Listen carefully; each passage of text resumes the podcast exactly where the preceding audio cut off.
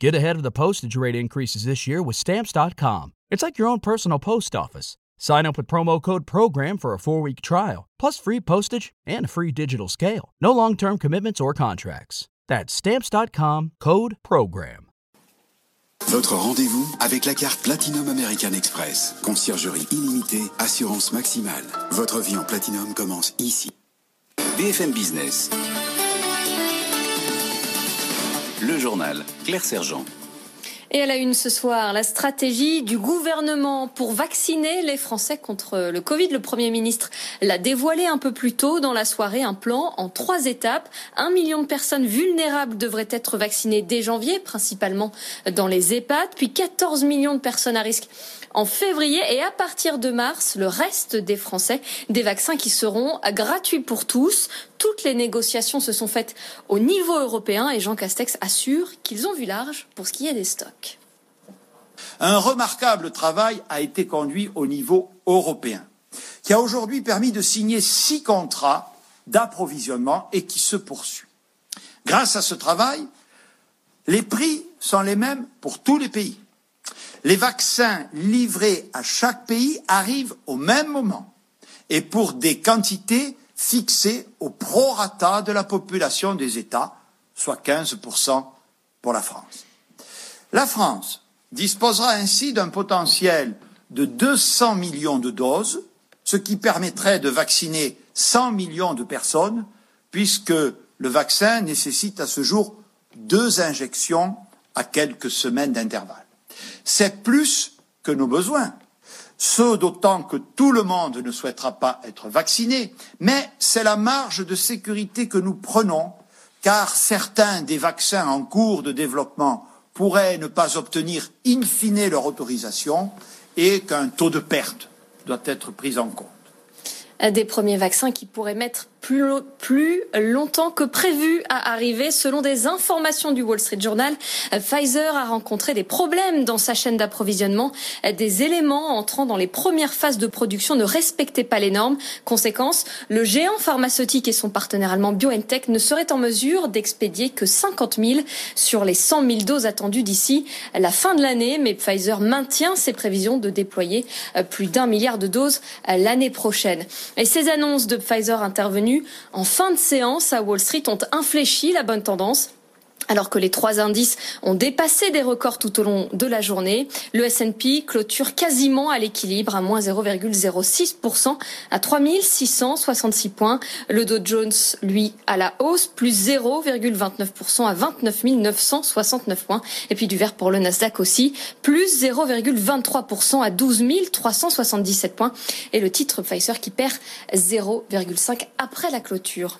La crise pèse fortement sur le secteur privé dans toute la zone euro. L'activité s'est contractée le mois dernier. Les indices PMI qui regroupent les services et le secteur manufacturier, eh bien, il est tombé à 45,3 en novembre contre 50 en octobre. En France, il chute à 40,6 contre 47,5 en octobre, son niveau le plus bas depuis mai.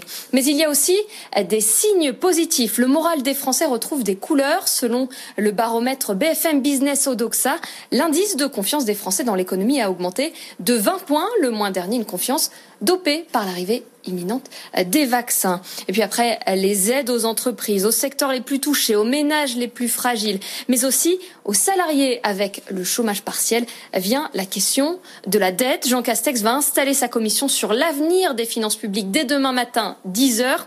Une dizaine de personnalités, dont Laurence Parisot, Augustin de Romanet, Jean Arthur ou encore Natacha Valla seront autour de lui.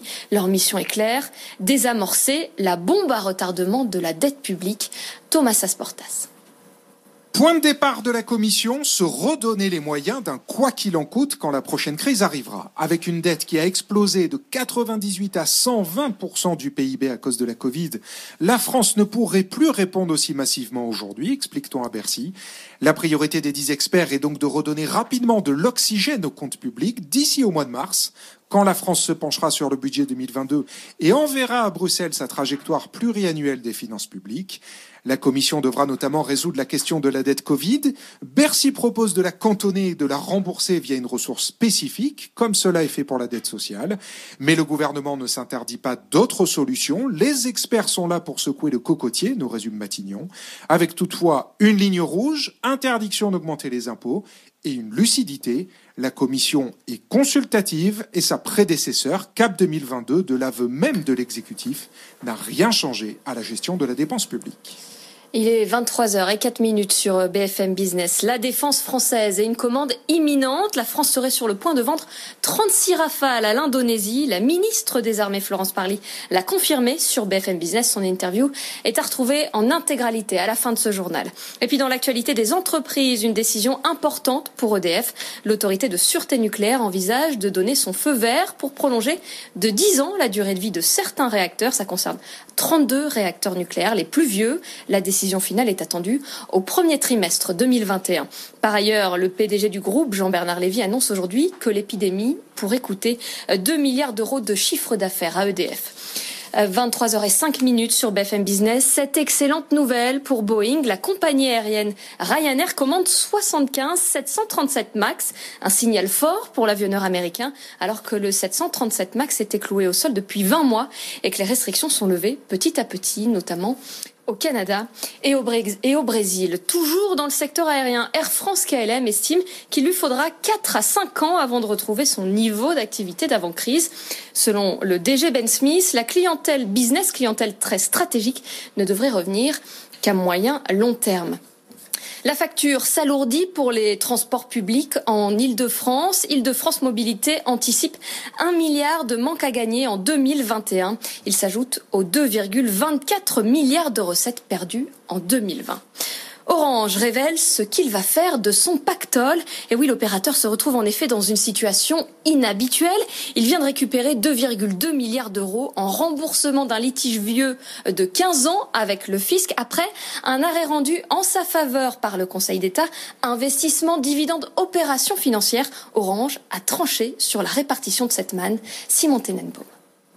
Un jeu d'équilibriste. Orange veut montrer qu'il utilise à bon escient ses 2,2 milliards d'euros remboursés par l'État, alors que les finances publiques sont fragilisées, tandis que les opérateurs télécoms, eux, ont traversé la crise sans grande difficulté. Ainsi, la moitié du pactole environ sera investie dans les réseaux et dans la transformation du groupe, notamment sur les sujets de transition écologique et d'égalité numérique. Orange prévoit aussi de lancer une offre d'achat d'actions réservée au personnel. Pour le reste, il s'agira d'opérations financière, une OPA sur les actions d'Orange Belgium que le groupe ne détient pas encore est envisagée, avec un coût de plus de 600 millions d'euros. Enfin, un dividende exceptionnel de 20 centimes d'euros sera versé, soit un chèque de 530 millions d'euros aux actionnaires. L'État se consolera peut-être ainsi de récupérer une centaine de millions d'euros en tant que premier actionnaire d'Orange. Autre secteur fortement touché par la crise, le cinéma. Euh, Matrix 4, Dune ne seront pas projetés dans les salles l'année prochaine. Warner Bros. ne sortira pas ses films sur grand écran en 2021, mais seulement en streaming. Et puis son nom ne vous dit peut-être rien, mais il fait la une du magazine Forbes. Le rappeur américain Travis Scott, photographié comme star des personnalités, des jeunes personnalités les plus influentes. Les marques l'ont bien compris. En quelques années, il est devenu un businessman hors pair, Sofiane El Majoubi. Il pèse plusieurs dizaines de millions de dollars. À 28 ans, Travis Scott est au sommet de sa carrière et les marques se l'arrachent. Nike, Sony ou McDonald's, ils ont tous collaboré avec le rappeur. Il y a quelques mois, c'est Epic Games, l'éditeur du jeu Fortnite, qui est parvenu à rassembler 12 millions de personnes dans un concert virtuel. Une opération qui a rapporté au rappeur 20 millions de dollars. Pour la même somme, McDonald's s'est octroyé ses services avec la création d'un menu à son effigie et des produits dérivés, mais sa collaboration la plus célèbre reste celle avec Nike. Pour la marque, il a designé plusieurs sneakers que les clients se sont arrachés. À la revente, les prix des chaussures explosent de 400% en moyenne. Son dernier projet en date est avec Sony pour la promotion de la PS5, une console personnalisée et un jeu dédié à l'univers de l'artiste. Travis Scott ne compte pas s'arrêter là, il vient de confirmer la sortie très prochaine de sa boisson alcoolisée, développée avec le brasseur AB InBev.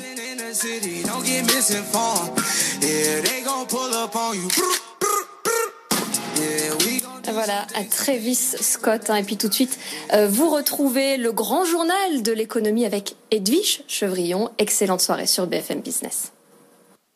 Ce week-end sur BFM Business, Cyril Ariel met les entreprises face au défi de leurs responsabilités sociétales. Les dirigeants d'entreprises, qu'elles soient petites ou grandes, viennent expliquer pourquoi ils s'engagent à ce que leur rentabilité économique ne se fasse pas au détriment de la planète et du bien-être des salariés. Objectif Raison d'être tous les vendredis à 19h, samedi à 17h30 et dimanche à 13h30 sur BFM Business. Votre rendez-vous avec Arkea Banque Entreprise et Institutionnelle, place à de nouvelles perspectives.